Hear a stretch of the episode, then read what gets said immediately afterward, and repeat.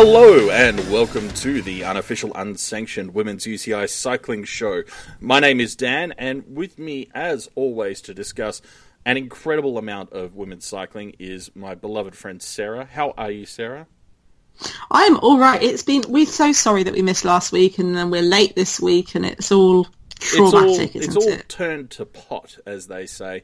Um, I was I was horrendously unwell last week, and when I say horrendously, I mean mostly I had like fever visions as I as I hallucinated in bed and stuff, um, which probably could have made, to be honest, a pretty trippy and kind of cool podcast, but wouldn't have been a women's cycling podcast. So we forewent it.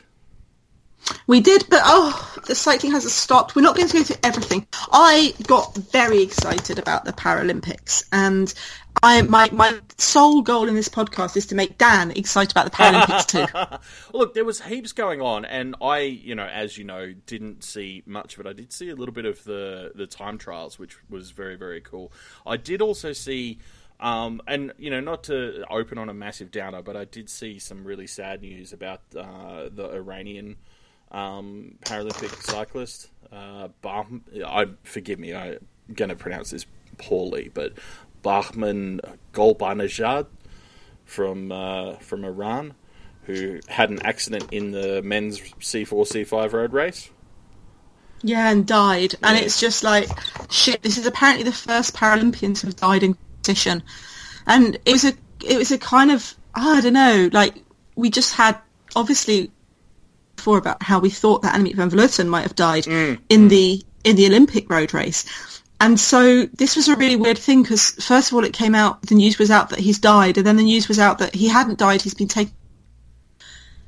And then the news the really tragic news was confirmed by the Iranian Paralympic Committee and by the Paralympics themselves that he died. And mm. he'd apparently had a crash and had a heart attack and and died. They don't know why. And and part of this is because it wasn't televised so I mean, and I'm glad because you know, last Yeah. thing we need to see is is you know that it would be oh look here, let's watch this moment, which is you know Yeah, sometimes it's mainstream media tends to do with crashing. But yeah, so Yeah, so I mean that was that was very very sad news. So all all of which is to say um, that's a real tragedy, and and you know our hearts go out to um, obviously the Iranian Paralympic team and and also the other cyclists. You know, like it's it's always traumatic, and it's a very uh, particularly with with para sports, it's a very close knit community because the the number of athletes is smaller and uh, the number of opportunities for um, international competition is smaller. So you know they they yeah. are But even there's a couple of athletes talking about it going, look, I, I never talked to him, I never met him because, you know, the Paralympics is sometimes the only time that these people come together and he was the mm. only Iranian cyclist. Mm. And so it's not like they're going to be as close as, for example, a Belgian to a Dutch rider, but it still means a lot because cycling is dangerous and yeah. and it is dangerous and and it's like lucky well it's it's luck that stops a lot of crashes becoming much worse than they are like um i mean this this week also um, the australian bmx rider sam willoughby he crashed and has broken his back and Yeah, they they don't know whether he's going to be able to walk again. And there's a fundraiser. Um, there's a fundraiser if you you know if, for for him because um, I think he, he's based out in the states, so it's you know it's not like it's not like if he'd have crashed in you know what I mean in Aussie. Yeah, yeah, He'd yeah. have he'd he'd have had the medical medical treatment. But yeah, it's it's um It- it's, really sad. it's just very very sad and, and tough news. So um, Yeah, and you he can't apparently he can't feel below his chest. yeah and you know and i mean and, and he's only 25 and and it's these things happen um yeah and it's and it's terrible and i think we have to just remember that about cycling is basically my you know my my, my bottom you know the kind of the kind of Yeah. bottom line uh, Well, as you say, it's, Um, a, it's a dangerous sport. There's a high level of risk to it, and and it is, you know, important to to be mindful of that and um, and appreciative of of how fortunate so many riders are. Um, Yeah. I mean, if you want to find, if you want to donate, he's got a, um, a it's called Strength for 91. 91 is his, his, his number. Um, so they've raised like thirteen thousand pounds, but they're dollars, but they're aiming for two hundred thousand dollars. Which you know, I mean, as a British person, the fact that you, you know, the fact that your first thoughts in after you know, oh shit, is how we're going to pay for the rehab is is, is just horrific. So, you know, I, I hope he's okay. And and my, you know, it's sad. It's very sad. Yeah, yeah. It is. It is. All of which is to say that um, you know would be quite pleased to to hear some great news and and you know I'm sure there was plenty of exciting action in the Paralympics. So please, please do give me reasons to be filled with joy and celebration. okay. Well, okay, let's just remind you, um, you probably know this, but within paracycling, um, all para sports, they have, there's a number and a letter on the categorization. Yeah. Yep. And the number in cycling goes from one to five, where one means that your disability most impacts on your ability to cycle, and five means that it least impacts your, disab- your, your, your ability to cycle. And I have a really interesting thing, and I and I saw it a lot in people watching it, but I also saw it in myself, where sometimes you look at a rider coming out of the start gate and she'll only have one leg, and you'll think, "Wow, God, that's so much harder than than than she's she's riding there," and I kind of forgot that a well, I forgot how cycling works, but also I forgot that sometimes unseen disabilities are much bigger than visible disabilities, right? True, true. And what I forgot and was reminded by by the fantastic Greta Neimanis, who's a USA cyclist who couldn't be in the. She had a terrible crash and had head in, her concussion and head injuries meant that she basically was told you can't ride, you can't race yeah. again, which is gutting. She's a paracyclist mm, mm. Uh, anyway. Um, she said, "Well, no, because it's coming out of a standing start." Got upper arm injuries who who can't or, or who've got disabilities that affect how much they can pull on the bars are more impacted by their disability than a rider who's got like one leg or half a leg. Right. And this is going to be the same in you know, and basically not being able to pull on the bars is is sometimes more is, is sometimes more difficult than riding with the prosthesis or riding even with only one leg and it's and it's a really interesting thing because I fall into this too, and I guess part of it is that dramatic photo moments. You know, like you see a picture of a rider who's got a prosthesis or who's got a missing limb, and you're like, wow, that's all about cycling and overcoming. You know what I mean? Overcoming disability and cycling anyway. Wow, that's so you know that's so dramatic. Mm, mm. Whereas seeing a person who, in heavily inverted commas, doesn't look like they're disabled, right? Is, yeah. You know? Yep. Yep. Yeah, well, it's it's that. I mean, it's it's exactly um, that problem of perception. You know, what we what we can witness directly um, has a bigger impact than what we might know. Um, you know, in a more textbook way. Yeah, yeah, and it's so it's, so it's, it was interesting, kind of catching my own um, catching my own thoughts about this. So I'm not going to talk about all the results, but I have got all the women's results on our blog, prowomenscycling.com, um, and I also because the road races weren't being shown yeah, live. all the track races were, were pretty much all the track races were shown live, but the road races weren't. I've got links in our sites to all the video I could find, and quite a lot of it's geo restricted, and it's really, really annoying because you don't know just by looking at it whether it's restricted or not. Because this one may be fine and this one isn't. Oh my god! Um, but I've also put some things about some of the women who were racing in the Paralympic road races because you know we didn't have we didn't have the the the um the commentary to tell us all about it. And there are some really amazing stories, and and and you know, and I've got to say that that impacts what I think is exciting too. Yeah. yeah. So. So, for example, um, there's a there's a rider called Megan Giglia who's British, who she wasn't she uh, four years ago she wasn't disabled, but she's had this big stroke and become disabled within the last within the, within the Paralympic cycle, and has been um, you know racing. And it was quite interesting because some of the disabled commentators uh, on the last leg show were saying that that was quite that was very you know that that made them feel wow you know just sort of a quick reminder that some of these Paralympians weren't weren't disabled even in London. Yeah, you know? yeah. Well, and they've been battling it, it all those, their life. Yeah, exactly. It's one of those interesting things where you know some people are born with with a condition or or you know um, a partial limb missing or something, for example, um, and and have literally a lifetime of adapting to it. And some athletes, you know, are coming to it from a very different place and. I mean, I think this is part of what I find really interesting about the the not just Paralympics themselves, but para sports in in general is just um, the I mean, we talk a lot in, in just our normal coverage of, of women's cycling about the power of the stories behind the races and stuff, and, and mm. behind the athletes, and the the stories behind para athletes in particular are just uh, astounding, you know, um, and and sometimes quite confronting, and sometimes, uh, you know, very very, um, you know, challenging um, to yeah. to to know what people have have gone through, and then to to still have the drive and passion to uh, follow a sport and achieve at the highest levels available to them is is really interesting. But it's also interesting too in terms of you know, and we've talked about this a little bit before, how the classification system by its nature is is reasonably complex because you're trying to account for all these different kinds of of um, athletes and different levels of abilities and different types of abilities, um, but also not turn it into two trillion races of one person in each category. You know. Yeah, and and we had and we see this a lot with all the timed with the timed events. For example, the C one to three categories were in it together, and I hadn't realised that they factor. So they factor the times in. Mm. So that and it's something like um, a C one rider is is 90 you know is basically uh, her time her finishing time is counted as 91 you know she has a factor of 91% which means that she's you know given a factor of 9% to get her you know to, to look at what her factored time is right. so that they're kind of and it's and it's not very it's not perfect and it's really and that was interesting too because uh, and that only kept that doesn't count in the road race.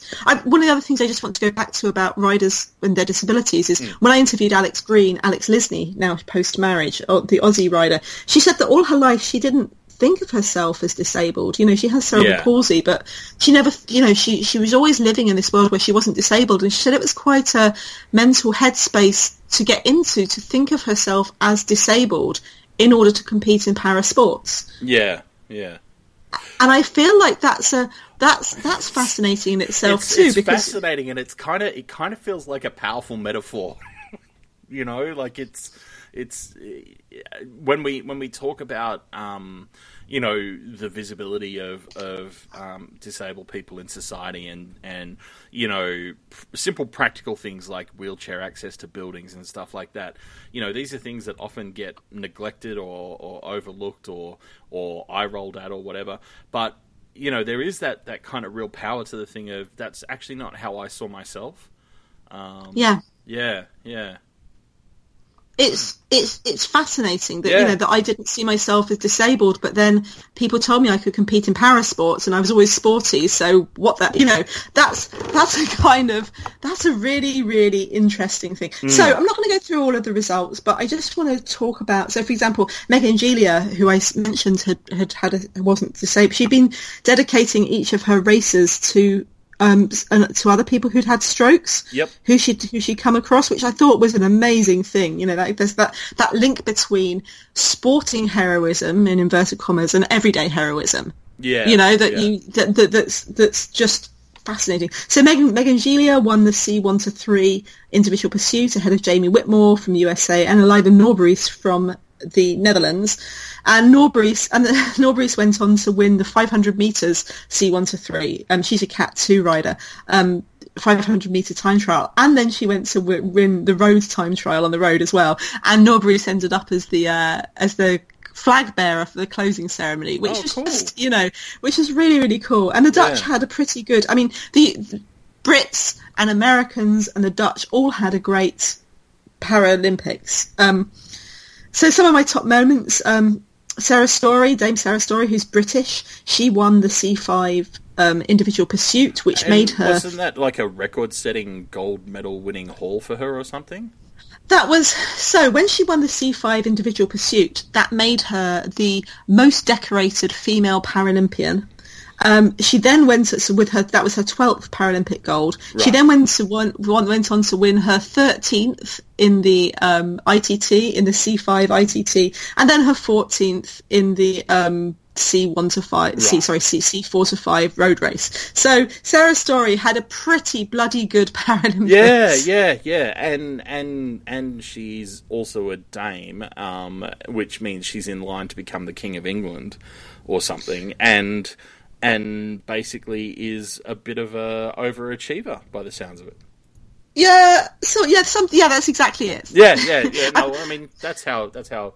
Isn't that? I'm sure that's how British politics work. Like the most most successful uh, female cyclist who is also a dame becomes the next king. I'm pretty sure that's in your constitution.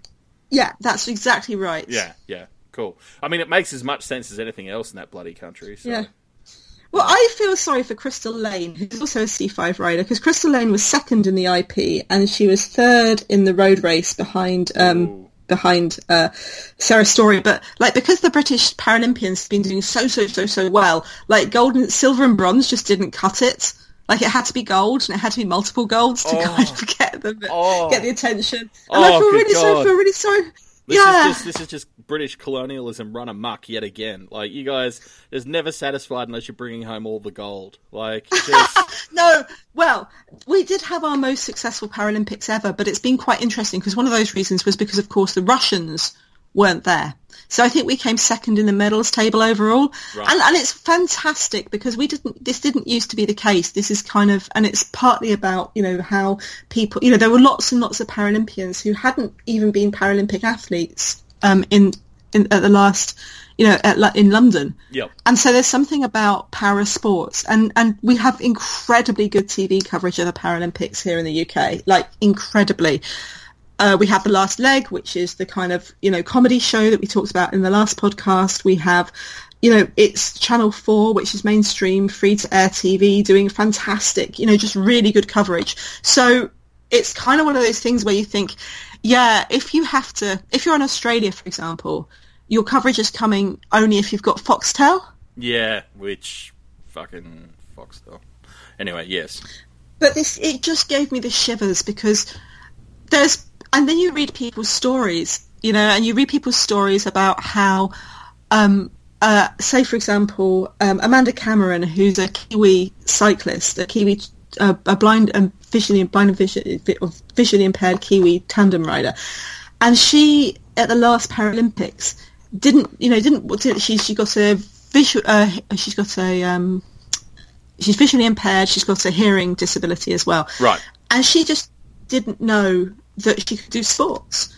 And sometime, I think it was in 20, 2013, she found out about um, um, Philippa, I want to think say it's Phillipa Gray, who is the amazing Kiwi tandem rider, Yep. visually impaired Kiwi tandem rider, and and thought, hang on, I could do that. Yeah, it You know? basically had a, a moment of um of someone to look up to. Yeah, and I could do that. And so she's she's riding. The other ride, you know, and then you've got um, one of my favourite riders, uh, just because her story is so funny. She's one of the youngest paracyclists there, Amanda Reid. She's an she's a um, an Indigenous Australian, Aboriginal Australian, who she's 19 years old.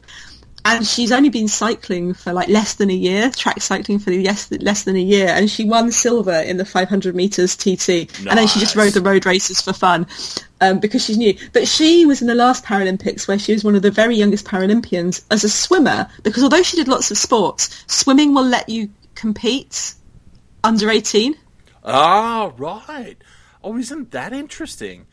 Ah, she was so I mean, this is something we're also finding out about Paralympians, isn't it? They're they're they're, they're not averse to finding a way to skirt, around the rules, are they? You know, oh, Well, no. only one sport lets me lets me compete if I'm under eighteen. I'll do that then.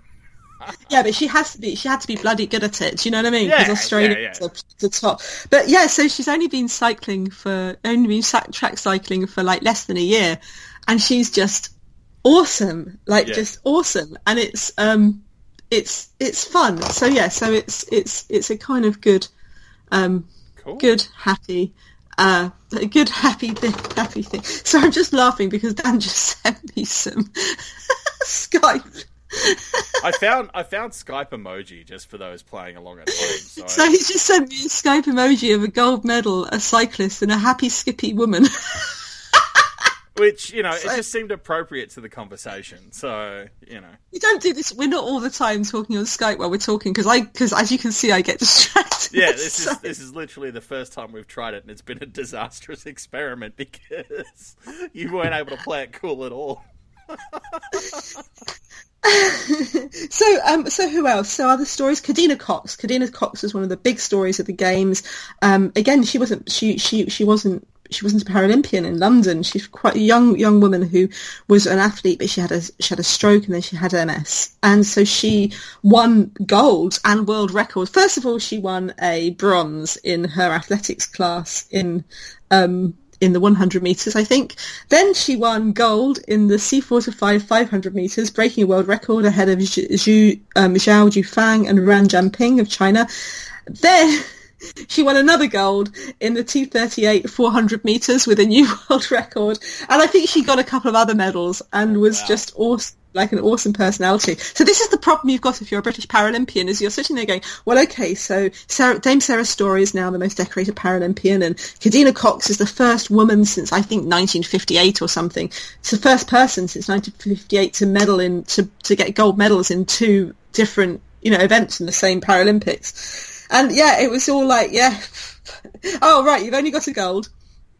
Um, other moments I loved. There are so many other moments I loved, and go to our site and look up all the all the videos. But I loved um, uh, Shawn Morelli, USA rider, won the C4 um, individual pursuit with Sue Powell from Australia in silver and Meg Fisher, another USA in bronze. And so when they had the the the um, the anthem, the national anthem, uh, Shawn got Meg Fisher up onto the po- up onto the top step with her, so they could like you know arm in arm sing the national anthem together.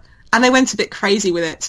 And then all the way through the rest of the competition, you had these like people tweeting pictures of Meg Fisher standing on things, leaning over the side of the velodrome, yelling at her American teammates, yeah. and it was just. And awesome. so I feel like the most, I feel like the teamiest team was definitely Team USA. You know, there was just ah. that that thing of that thing of sharing your Paralympic gold nice. with moment with someone is just yeah, lovely. Yeah. Well, actually, and speaking of that, um, I wanted to give a, a, bit of a shout out to uh, Yuri Kanuma, um, who took second in the women's time trial for the visually impaired. Um, in the tandem race. In the tandem race, yeah, because um, she was the first um, athlete to medal for Japan. Um, and uh, in terms of, of sharing experiences, I have a mate who lives and works in Tokyo, and um, and Yuri actually works um, not just for the same company as him, but like in the same department, so he sort of knows her. Um, and so it was like huge news in their company. So that was kind of cool too, just to, um, the way these these things spill over into you know everyday life as well. Yeah, yeah, and of course because most Paralympians can't most Paralympians can't be full time full time yeah, yeah. Paralympians like, at all at all like anywhere near it. Yeah. So it's oh, and another Australian, Jess Gallagher, um, who was uh, t- who was in the tandem kilo bronze medal behind Sophie Thornhill and Helen Scott and Larissa Klaassen and Hanny Dolman from the Netherlands. Jess Gallagher was the first Australian woman to medal in both Winter and Summer Olympics. Oh wow! So you know that's that's a really cool thing. She she this was her first time cycling because she'd been a Paralympic runner, mm, mm.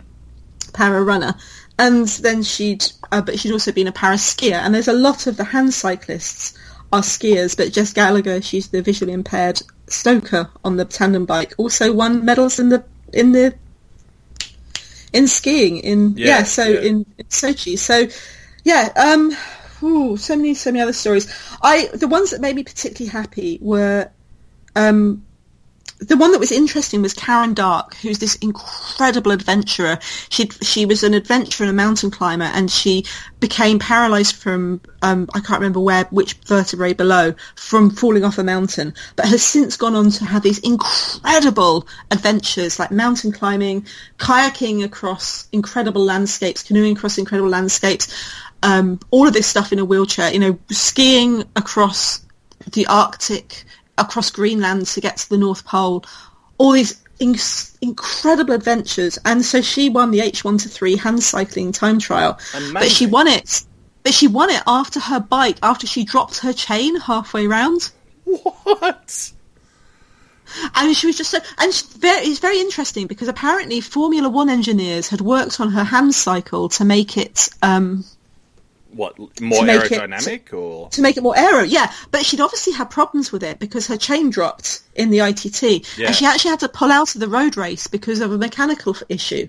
Wow. Well i mean that's that's that's pretty that's pretty par for the course for what you'd expect from formula 1 mechanics. I mean they make they make incredibly delicate machines so Uh, And they, but the other thing about Karen Darke is because the hand cycling wasn't going to be televised, they um much like the They- revolution.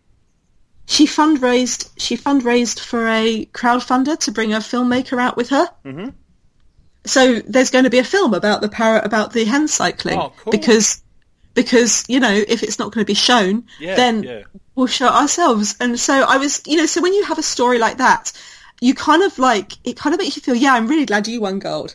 And the other rider I really loved winning gold was Cristiano Reppe, who won the H1 to 4 hand cycling road race ahead of Lee Do-Yeon, Do-Yeon from Korea and Francesca Porcellato, who is riding, who is competing in her 10th Paralympics Whoa. because she competes across, she competes across um, summer and Olympic and, Games. and yeah, yeah. But anyway, Christiana Reppe, she's relative. She used to be a swimmer, and she's also skis. But she, over last winter, decided that she was going to do a series of uh, videos interviewing other hand cyc- you know, her hand cycling heroes. Yep. And so she's interviewing people that she's met at hand cycling races, new people, absolute superstars, and one of the big coaches of hand cycling. Yeah. And so you're like, wow, you've done so much to kind of promote the, you know, to promote the sport. Yeah, yeah. I'm really happy you've won. And I know that that's not how it's supposed to work, but it's No, like it's but I one of those nice uh, things. Well, I mean, it kind of is how it's supposed to work, though, isn't it? Because you know, like this is how any of us fall in love with any sport is to to find a story or a person that, for whatever reason, catches our interest and and wins our admiration. You know, I mean, yeah, Yeah. that's cool. So, uh, other stories, I was very happy that Katie George done. I mean, I was really, really happy that Sophie Thornhill and Helen Scott, the British pair, won the tandem kilo. I was super happy that Lora Turnham and her pilot Corrine Hall won the uh, tandem pursuits. Uh, I was just, you know, they're just they're just lovely people, and I've I've kind of been at uh, I've been at the Newport Paracycling World Cup and met the Turnham family. Just are just so supportive and so you know welcoming to other fans, and they're just lovely.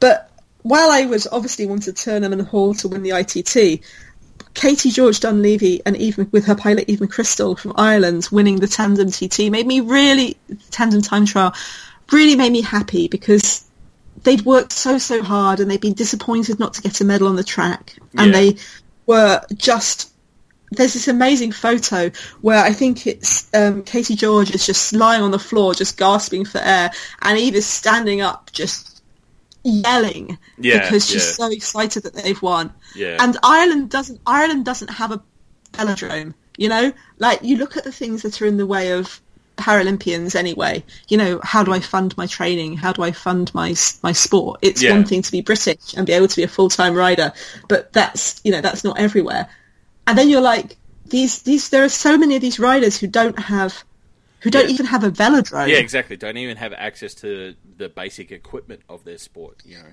Yeah Yeah. And it's interesting who's good at what because the Germans absolutely dominated the hand cycling. So Dorothea Weith won the H45 ITT, um, and uh, Andrea Eskau, who was silver in the ITT, won the um, H5 road race. Yeah. And obviously, Christiana Reppe won the H1 to 4 road race. And then you have the um, the Dutch because uh, Laura de Vaan was bronze medalist in the H45 hand, uh, ITT and silver medalist with another Dutch woman, Jeanette Janssen, in bronze in the road race. So you're kind of like, yeah.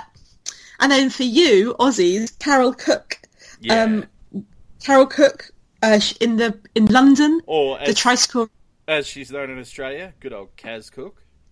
Kaz Cooke, Kaz Cooke, um, who in London the tricycle races were mixed gender, so there was factoring, and she won the time trial in London um, out of you know men's and women's. Yep. This year it's separate races, and she won both the TT and the road race, and yeah. Yeah. And she said that she started riding a trike because she she says she's got MS and she says that she thinks that riding a trike has kept her out of being in a wheelchair Yeah. you know yeah. that it's it's and so you know she's a really she's a really strong interesting figure in in trike riding Yeah. and a lot of these and a lot of the hand cyclists and trike riders for example are older like they they skew older to other you know other other riders Uh-huh. so it's quite it's quite interesting like looking at these you know, and a lot of the riders do a lot of other things. So pretty much all the hand cyclists also do at least one other sport, Yeah. and it's often winter sports. So yeah, um, so can't go through all of them. I think that's the Paralympics. Yeah, I sounds like a pretty good coverage of a, a lot of bloody good highlights, though. Um, yeah. Yeah, there were so many good races, and I really, really recommend you have a look on the on on, on our site prowomencycling.com and just, Yeah. just just kind of check them out because Absolutely, really and- gorgeous races. And despite what Sarah said about you know certain geo complications, which of course you can get around if you need to. Oh yes, of course, Um, VPNs. Yes, um, uh, it is worth a look because I mean the the sheer amount of work that she put in to, to bring all that together, but it's got coverage of almost everything. You know, everything that can be found is found and is there, and you know it it uh, it's just a. It's one of those things. We were actually talking about this a little bit before we started recording. That you know, by nature of of opportunity and size and blah blah blah, parasports you know do often um, get get you know, shoved to the side and pushed to the background a little bit. And the Paralympics is one time where they do actually, you know, really have the, the same world stage and, and an opportunity for a lot of this stuff to be visible and showcased, even if it's not live. And so, yeah, there's just a. I mean, what I'm getting at is there's a wealth of, of stories and fascinating details and stuff to, to catch Yeah. there. Yeah. I mean, one of one of the things was a clip that I saw on British TV, but um, was I've, I've put in from Australian Paralympics put on put on their website. Was there's a company called Ottobock who do who make prostheses and um, and things like that, and they uh, they they they basically had this this this workshop at Rio and at the Paralympics where if something goes wrong with your equipment, your prosthesis, your orthotic, your orthotic, your wheelchair, they'll fix it for you for free. And they and it, they've got this great, and they say, you know, we're seeing things that we've never seen before. Where you know our, our engineers are having to make it up. You know, basically our technicians are having to make it up as they go along. Yeah. Um, you know, people just coming, people coming down, and and something's gone terribly wrong, and we make we make it work. We make it work. Yeah. And it's like, wow. Oh, the other just the other one thing I just want to give a shout out to. She didn't win a medal, but Allison Jones, who is the UK, the USA flag bearer, for example, she um, did a degree in mechanical engineering, and she's in her day job works at 3D printers where she's one of the th- where she designs and makes cheap. Her goal is to make have a company one day making cheap prosthetics Yeah. Wow. Her cheap personalized prosthetics. Yeah, yeah. And so she made she made a hands rest for one of her USA um, Teammates. teammates. Yeah. And she made her own prosthesis. And it's Wow. like, wow. That's amazing. Yeah, because Yeah. I mean, people people might not know, but one of the problems that um, that is very common with prosthetics is that um, they're they're bulk produced or they're wildly expensive to have them customized so that they fit the shape of of And especially you're if you're them. American, Yeah, especially if yeah. you're American, especially if, you know, it's hard to get it under insurance anyway. Mm, but, but the idea of being able to take, make a, I mean, 3D printing, Dan, yeah, being able to design something for someone personal and it costs so much less Yep. because you can 3D print it. yeah. So the future isn't all terrible. You know, most of it is. A lot of it, a lot of it's just doom and gloom, but some of it's good. And there was and there was a lot of that on Channel 4 and this is why I really appreciate Channel 4 because they'll simultaneously be celebrating the paracyclists and say, yeah, you know what, when these people come back, they're going to have their car taken away from them because there's because of the cuts, Yeah. because the cuts the cuts the British government is making to disability to, to, to support people, disabled people. Is this fair and right? No, it's absolutely not. Why are they, you know? So hmm. there's there's that, yeah.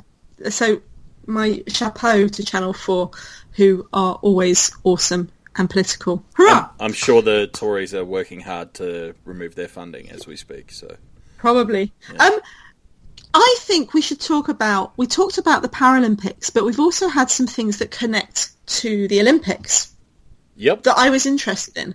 So at Mountain Bike Worlds, for example, Caroline Buchanan, who was one of the absolute favourites for the for the Olympic BMX, but crashed in the um, in the semi final. Yeah. crashed out in the semi final. She won four cross World Championships, and Awesome. she has this great interview where she's talking about how she was crushed by losing the um, by by crashing out of the Olympics. Yeah. But that she's um but that she's you know but she's got back on her bike and she's she's got back to it and she's you know come back and she's she's won the four cross worlds and she's going to pick herself up and keep going. Yeah, yeah.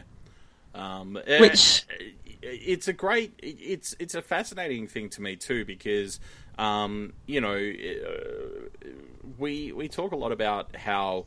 Um, it's part of the sport and whatever, but at the same time, like having something like a crash in particular. Now, s- same with um, Annemiek van Vleuten after the road race when she's talking about you know this once in a lifetime opportunity that she had leading the Olympic road race to to then crash and miss it. Um, you know, like like that is a very particular kind of of well head fuck basically. Um, Yeah, and especially especially when you're like Van Vleuten's crash. yeah, yeah, Where you, you and I think Buchanan's too, where it's like I overcooked the corner, Yeah, I overcooked yeah. the jump. yeah, and and it's This that, was- and it's that thing of elite sport where it's like you know it's it's the it's the corollary to the famous Brailsford marginal gains, isn't it? Where it's like it's the marginal mistakes that, that, that That should be. I, I don't know if that should be our podcast title today because I think it's about a lot more than that. But marginal mistakes is a really perfect, interesting way to put it. You know, but it is. It's it's that's the thing. It's it's like this tiny little thing that you know, ninety nine times out of hundred, you'd actually get away with. Like your back wheel might slip a little bit, and you'd be like, "Ooh," but you'd be okay. But every now and then, it's it's just that one time, and um, Yeah, yeah, I mean, especially in a sport like BMX, which Mm. is all about um, that. You know, you can you you know go hard or go home. yeah. Well, it's, I mean, it's, no it's all about full throated, no fear, because there's no time to think. Like like you just have to do it. I mean, what's the average run time? It's forty seconds or 45 seconds or Yeah, something. yeah. Yeah. Like, and, and the same with Annemiek van Vleuten taking that descent. I mean, Mm. she wasn't, she wasn't the only person to crash. Yeah, And so Annemiek van Vleuten crashing less than like 30 days after she crashed Yeah, in the well- Olympics, we all thought that she was dead. almost the same crazy story as you just told us about Caroline Buchanan. Yeah, because Van Vleuten came back and rode the Lotto Belgium Tour. Lotto Belgium Tour is a four-stage race in Belgium. It's got it's kind of a bit frustrating this year because it has fantastic media, really great media, but it also had two stages where there were problems, and we'll talk about that in a bit. But Annemiek van Vleuten came back and won the prologue, Yeah. and and I'm going to spoiler it. The final stage, they have two flat stages in between. Uh, the first stage one was won by Lucinda Brand, and stage two was won by Mariana Vos. It was kind of a bit disappointing because stage two had some exciting features on it, but the race was neutral. I don't know stage one, and but the race was neutralised in a lot of places because they didn't have enough people to close the roads properly. Yeah, yeah, yeah. So they had to ride it as one peloton, which is very, very disappointing. It and I don't, and a bit you know, frustrating and and you know yeah, and annoying. I want to support. I want to support this race, but that is shit. And I kind of feel, yeah, that's very shit. But the final, so two flat stages, and the final stage was Geraardsbergen to Geraardsbergen, which is obviously the murder Geraardsbergen, just you know one of this Yeah. iconic climb with the chapel at the top. That's that's you know one of the it's it's classic one of the holy places of cycling. yeah, and lots of other climbs in between. And anyway, um, Annemiek van Vleuten escaped out of the breakaway, rode solo for quite a while, won solo, won the entire race. Yep. And and just to really cap that off, let's remind you of what Sarah said a few moments ago. Less than thirty days since that horrific accident in the Olympics, where genuinely feared for her life. I mean, it's And still one of the most disturbing things I've ever seen.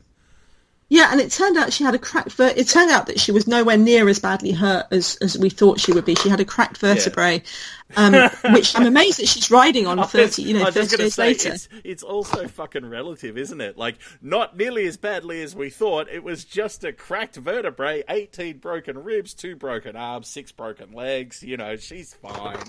Like, Yeah, um, but she also had a very bad um, concussion, Yeah. and so she said that the doctors had actually told her not to ride, like not to race, to, to close her season. But she's like, I couldn't. It was driving me crazy. I had to get back on train. I had to have something to work for, and I'm working for Worlds. And I, I mean, I, I just, I'm in awe. Like Yeah. that's, yeah, that's impressive. is- or is it stupid? I don't know. I but think it's, I think it's one of those. It's both. You know, I mean, this is a problem I hate having to talk about because it's always this agony. You know, like like my personal opinion is you don't fuck with head trauma. Like, Like Yeah. your doctor says, you're still rocking a concussion, and particularly as we're learning more and more, um, you know, through boxing and the the studies that um, are happening in America about NFL players and the the lasting and quite frightening um, permanent brain damage that can be caused by multiple concussions. You know, like I, I really don't think it's the kind of thing to mess with. But at the same time, I totally understand Annemiek's motivation and desire for, for something to get her back on the bike to to prove her her winning form and to to help shake loose the ghost of the Olympics past. Um, yeah, yeah, yeah. yeah, it's, it's Ton, one. tons. There's there's tons of videos, and she talks about this in English with amazing interviews with uh, Felix Mattis on the. well, apart from apart from the bit where he calls her Mariana at the start. Yeah. Oh, Felix put up this little clip on his Twitter. Ladies and gentlemen, let me introduce you to Marianique van Vosten, um, because he goes to uh, so and so Mariana, and and uh, and then he realizes what he says, and Annemiek just laughs at him. Yeah, uh, I, she was actually she was incre- I mean, as you would expect her to be, she was incredibly graceful. She laughed and then said thank you, but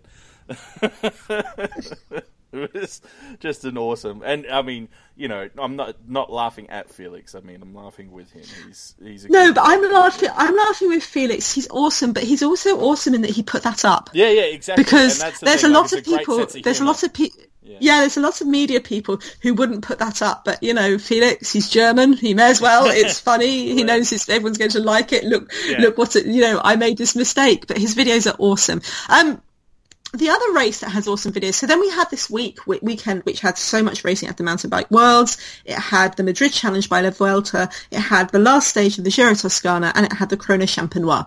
Now, the Giro Toscana was won by Ashleigh Moolman Pasio. Um, she won the prologue, and then she won the stage three. Stage one was stage one was sorry, stage two. Stage one was run by Anna Zita Maria Stricker. I have to, and Ash Moolman won the general classification. It was quite a clever move, I think, by um, Well, by uh, clever. Cervélo. clever Big- slash Bigla. cynical like a fox. You know, like It was cynical like a fox because um, you may or may not remember that a couple of years ago, the riders refused to ride the final stage of the Giro Toscana because it was incredibly dangerous, and there's most of the big teams are never going to go back. Yeah. And, So and even if it wasn't- it's it, it- it's and it's hard to overstate how important that protest was. We're talking Mariana Vos, Elisa Longo Borghini, Emma uh, Johansson. Emma Johansson, Giorgia Bronzini, um, you know, all standing up and going, "This is unacceptable. It's dangerous." And not just as riders, but then the whole teams. You know, Rabo, Orica. Um, you know, like, like like all the big teams going, yeah, our riders are, are not safe. We're not making them ride, and we're not coming back. Well, all the big teams except for Tibco and poor, poor Claudia Lichtenberg, who won the stage that year, who was just gutted, who said that she didn't think that she should have won it. Like, Yeah, her yeah. team told her to ride, she had to ride.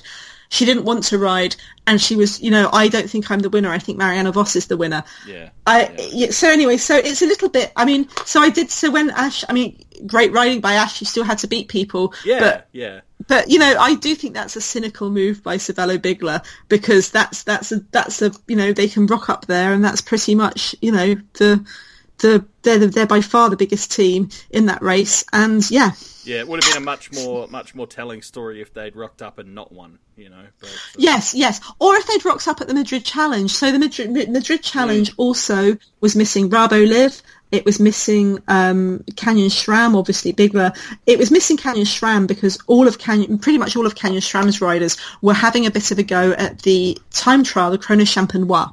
Yep, Chrono Champenois is one of the few standalone ITTs, and because Worlds would normally be this weekend or next weekend, the Chrono Champenois is like one of those things that you do to test your form, to see how you're going before World Championships. yep, yep, and, And actually, this year it was before the European Championships. It was won by um, it was won by Katrin Garfoot, um, ahead of oh, 12 seconds ahead of Olga Zabelinskaya, with Ellen van Dijk in third, Amber Neben in fourth, Lisa Brennauer in fifth. And yeah, it was um, it's in, you know it's an interesting. Again, it wasn't the full it wasn't the full range of time trialists, but those Yeah. are some pretty bloody good time trialists yeah, there. exactly. It's And not everyone, but those are not no ones either. yeah, and Kat Garfoot beating Ellen van Dijk is significant. Although it, it is, but then you know we're still just over two weeks out from from Worlds, so you know there's a lot that can happen in the meantime. You know. yeah, yeah. Well, that, that would be three weeks, isn't it? Yeah, maybe yeah, more. yeah, yeah. exactly. So, so Madrid challenge. What can we Yeah, I mean, oh look, you know how I feel about this. It's it's essentially my my basic attitude is the same as Le Course. Like, you know, I I I think it's a bit of bullshit that um, the race organisers have still not moved past. You know, here's a token crit. That said, It's not a crit. It's not a crit. I wouldn't mind if it was a crit. Oh, all right. I wouldn't mind if it was a crit. It's it's it's Yeah. that thing where it's halfway between a crit, which has very specialised racing and very specialised Yeah, skills, yeah, no, Fast and Furious. It's a good point. And- yeah, you're right. I shouldn't It's say like- crit. I shouldn't say crit as if there's something wrong with crit. It's you know that's unfair of me. But it, it's it's a race that, like as you say, it's halfway between. It's not really a thing, and it could be a thing if they just bothered to make it a thing. You know, Yeah. all of which said. The riders are professionals and they love their sport and they love to race and they love to compete and so they race the shit out of it. Um, you know, They race the shit out of it. They tried to get away. They attacked. They, you know, Claudia Lichtenberg ended up in a two-one breakaway that was doomed. yeah, It ended up in a bunch of sprints. It's pretty full on when two things, you know, no one gets more than about thirty seconds max as a as a break, um, and your average speed is over forty k's. So you know that it's a pretty fuck off serious race in in that circumstance. So bunch sprint, Jolien D'Hoore crossed for the win uh, for Wiggle Honda, Wiggle High Five. Um, Chloe Hosking in second.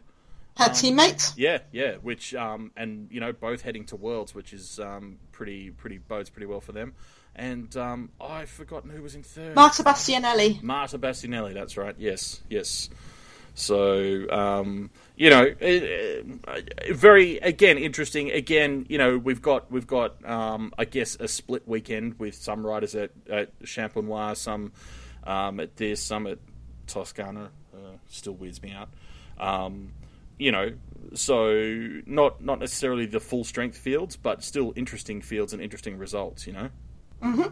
Yeah, yeah. One of the things I really liked about the Madrid Challenge was seeing Megan Guarnier out there in her Boels Dolmans um, teammate teammate super domestique position, riding her heart out for all her teammates.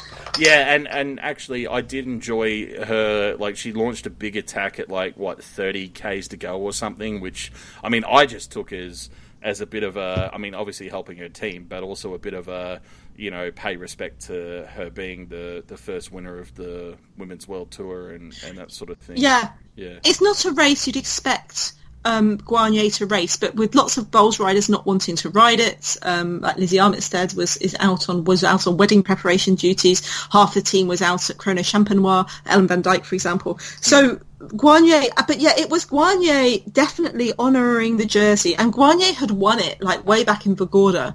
Like no one could Yeah. beat her after after the Vårgårda TTT. I think Even, um, she just she so it wasn't something that she had to do, and it wasn't at all a Megan Guarnier race. But Yeah. I really liked it. It was just one of those things where you go, yeah, this is why I like you, and this is why I like the sport. Yeah, you know, you, exactly. You, It's you've won the those- Giro. yeah. Those little marks of of um, respect and tradition and sports personship and and stuff like that that just um, uh, they're just nice flourishes on top of you know good hard racing.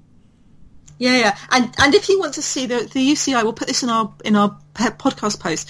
But the InCycle did a uh, a little clip thing with with Guarnier where she walked through the season with InCycle talking about each race. Yeah, And there's this thing. I mean, the way that she talks about how happy she was that Chantal Blaak won um, uh, Ronde van Drenthe, for example, it's just oh, she's just my kind of rider. You know, she she rides her heart out for her teammates. She's happy for her teammates.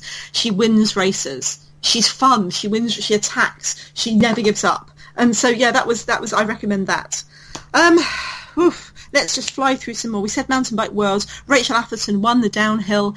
Um, it was the downhill mountain bike worlds because we had cross country, making Rachel Atherton's perfect World Cup season, where she was unbeaten in the World Cup, the perfect season, Yeah. unbeaten in the big top races. oh my god! is just an incredible achievement. Like like I I I mean I was blown away when it was just you know perfect World Cup season, but perfect season is insane. Like just uh, an amazing achievement and full respect to to Rach. And you know, I, I I don't even have words. Like that's it's just so so impressive. So and so and she's she's she's kind of saying, you know, what made me do it was was she was beaten in the qualifiers by Tahnée Seagrave, I think in Cairns in the first round of the World Cup, and she's like, right, I've got to step up. I've got to step up. But she doesn't like talk about it in terms of I'm so much better than everyone else. She talks about it in terms of other people pushing themselves make me push them, myself and Yeah. you know I couldn't do it without my without my competitors because they make me they make they keep me kind of focused and keep, keep me Exactly, excited and, and keep me challenged. Yeah, yeah, Yeah. absolutely. Yeah. So, um, what else? Well, we had the European Championships. The ITT was won by Ellen van Dijk, um, which was very interesting because, of course, no um, no Kat Garfoot in this because Yeah. Kat Garfoot is Australian and not European um, yet. Um, but but Ellen van Dijk won it 18 seconds ahead of Anna van der Breggen and 23 seconds ahead of Olga Zabin- Zablinskaya, who had come second, second in, in, the Champenois. Champenois, yeah. And there's a really lovely interview again talking about riders because of course Ellen van Dijk had that terrible moment where she went off course in the Olympic ITT Hmm. that kind of kept her out of the medals and maybe probably I think out of the gold. Yeah. So she's saying, you know, but it's not the Olympics, but you know, it really, you know, it's kind of made her, you know, it's still it's still a good result. Yeah. Um, and Van der Breggen, after coming second in the um, ITT, won the road race. Um, she was in a 4-1 break with Kasia- Ka- Ka- Katarzyna who's now the under-23 European champ. Elisa Longo Borghini was third, and Alena Amialiusik was fourth. The whole road race was televised um, fantastically as races can be in France. That you either get nothing or you get fantastic. It's like there's this weird. I mean, but this is French racing, you know. Well, I was going French say racing that, is that is either the French way, isn't it? It's just yeah, yeah. terrible or fantastic. Um, nothing in between. Um, so you can watch that. Uh, also on our blog, the Enduro World Series was also in France. This is um, Enduro racing is kind of like a mix between cross country and mountain bike and marathon, and you have lots of races over the same weekend competition. It was in Valberg in France, and the landscapes are extraordinary. Like just oh my god, I love mountain bike photography anyway because you know mountains are beautiful but they've got like these amazing paths through grey rock and then through forest and then climbing through picturesque villages and then just stunning, stunning mountains. I don't know where Valberg is in France. I want to go there and hike through the hills because, oh my god! Um, that was won by Cecile Rav- Cecilia Ravanel ahead of Isabeau Courdurier with Ines Thoma in third. Ah, wow. And then you know, much like much like um, you know, every year when I go to the shops, and earlier and earlier, there are decorations and horrific songs that are crimes against humanity playing. And uh, I'm like, oh, holy fuck! It's July and they're advertising Christmas already. Um, cyclocross has started. Cyclocross has started the World Cup. We had World Cup round one on Wednesday and World Cup round two. Um, as Christmas is coming early, I think you would hate the Jingle Cross because everything in the Jingle Cross is Christmas themed. Because normally it's held in December, but because it wants to be a World Cup, it's held tomorrow. Well, but again, until, until they learn to fucking tidy up their social media and stop being so crass um, with their their choice of brand imagery, I don't know that they're gonna gonna exactly fit the requirements for a World Cup. Yeah, they do have unfortunate choice of what should we pick? They have over sixty races, yeah. Over sixty races for all age groups. Yeah. It's fantastic. It's an amazing So weekend. They let's- have fireworks. They have rock concerts. They have amazing, amazing community engagement. It's it's like this wonderful, wonderful over sixty races, man. And it is not like it's not like the sport isn't at its at its pro level already sorted with form fitting lycra.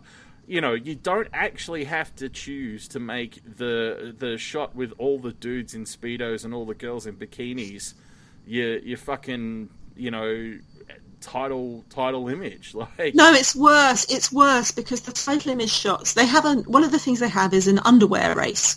Oh, a speedo race there, um, and and it's basically it's one lap, and it's to raise money for charity. It raises lots of money for charity. Apparently, people who enjoy it really, really enjoy it, and I think yeah, in the context of over uh, sixty races, it's not my choice, but yeah, okay, fine. great great Um, but they've chosen to have as their avatar women in bikinis and lingerie lining up behind the Grinch.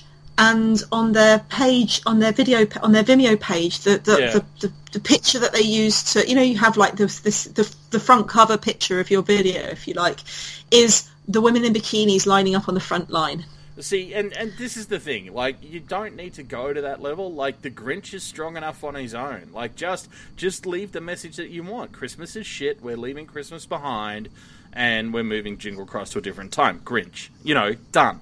You don't need, you know, I, I have no problem with the race or whatever. Adults can make their own choices and blah blah blah. But in terms of how you present your event, fuck me, you look you look just like classless, basically. I think it's I think it's an interesting thing because people go, well, women didn't mind riding that race. And I'm like, yeah, the women didn't mind, mind riding that race, but did you ask them whether you whether they'd want the pictures of them in bikinis? Because all these women Yeah. who rode the race also rode other races. Yeah, did they want the that picture of them as all over the bikinis. internet? Yeah. And did they want that as the kind of because this has got a World Cup and this is going to be a very interesting thing to watch in the future because American cross has a very specific culture where they have lots of races on at the same time and people who've ridden the lower cat races then turn out to cheer for the higher cat races. So mostly it's a part you know it's it's riders and their friends who are the crowd. Yeah. So they have the beer hand ups, the dollar hand ups, ride around with a rubber chicken um you know, uh, there's- lots of heckling, shouting abuse at people as they go past. And I feel like, yeah, that's that's their culture of the sport on the one hand. On the other hand, they're also asking to be part of the World Cup. And being part of the World Cup means that you have to look pro. And Yeah. I would just question why out of all this amazing imagery, I mean, Mount Crumpet, I can't even say that, Mount Crumpet looks like a really killer hill. Is this it- course is looks it a mountain brilliant. Actually made out of crumpets though, because that would be No, fucking they've just- incredible. They've just named all of their features ridiculous because normally it's just before Christmas. So they've all they've named all their features ridiculous Christmassy, um, you know, What? wintry Christmassy When things. is- since when are crumpets a Christmas thing? I, I don't even know if crumpet even means the same thing in America as it does here, but there is an irony in that crumpet can also mean um, totty, attractive ladies. Oh my god! Oh But my I don't god! think You they just know made that. they so don't think they know dirty. that. Oh. I think that's I think that's an exact exactly. Oh no! So- you made Mount Crumpet. Oh my god! Yeah, um, but I don't think, but that's that's cultural differences. So yeah, I mean, it is a fantastic race, and I don't want to knock the Jingle Cross because it's fantastic. I just really seriously question whoever's in charge of their social media strategy, going, you know, which which photo should we have? Yeah. Have all our imagery. So they have a banner photo across the top of their Twitter of men racing in the mud, and then their Twitter avatar is the Grinch lined up with a load of women in bikinis behind it. Yeah, and see, that's where I'm like, yeah, I think you're gonna have a hard time meeting the media standards for the World Cups if, um, if that's what you. Yeah. Anyway, uh, it's for them to sort out, I guess. I mean, this is the other thing is is that Americans remember the arguments we had a couple of years ago where Americans were telling us that giving men and women um, hoovers on the podium was sexist. Oh right. Okay.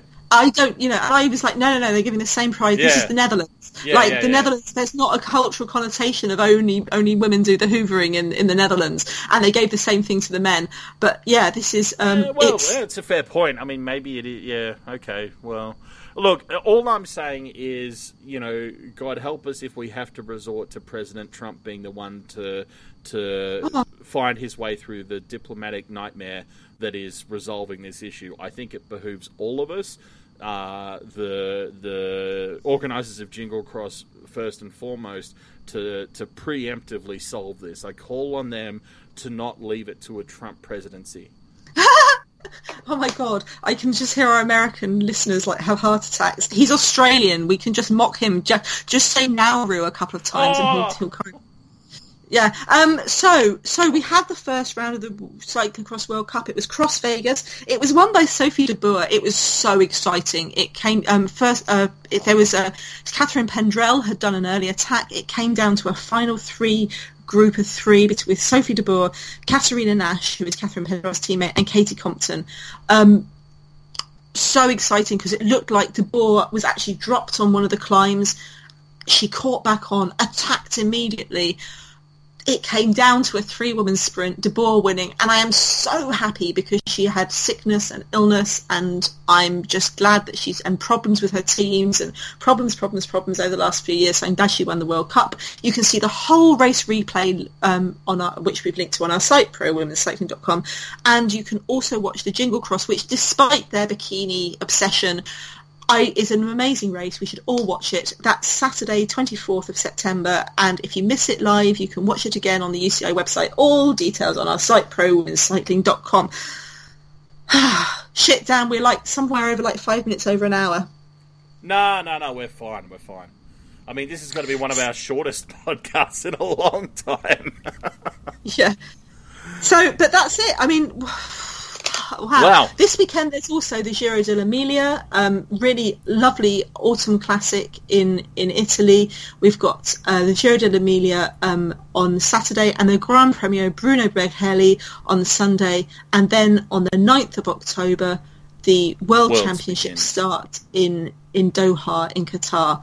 And the cyclocross season kicks off in Europe, well, properly in Europe with the um, with the various Yeah. uh, the two big seasons in the first week of October. So, lots of things still to come. Lots of things still to come. We'll be back um, with a, a, a heap to talk about just ahead of Worlds, and um, and you know, uh, feel free to hit us up with your favorite Skype emoji um, or, or other things. You can find Sarah on Twitter at underscore pigeons underscore.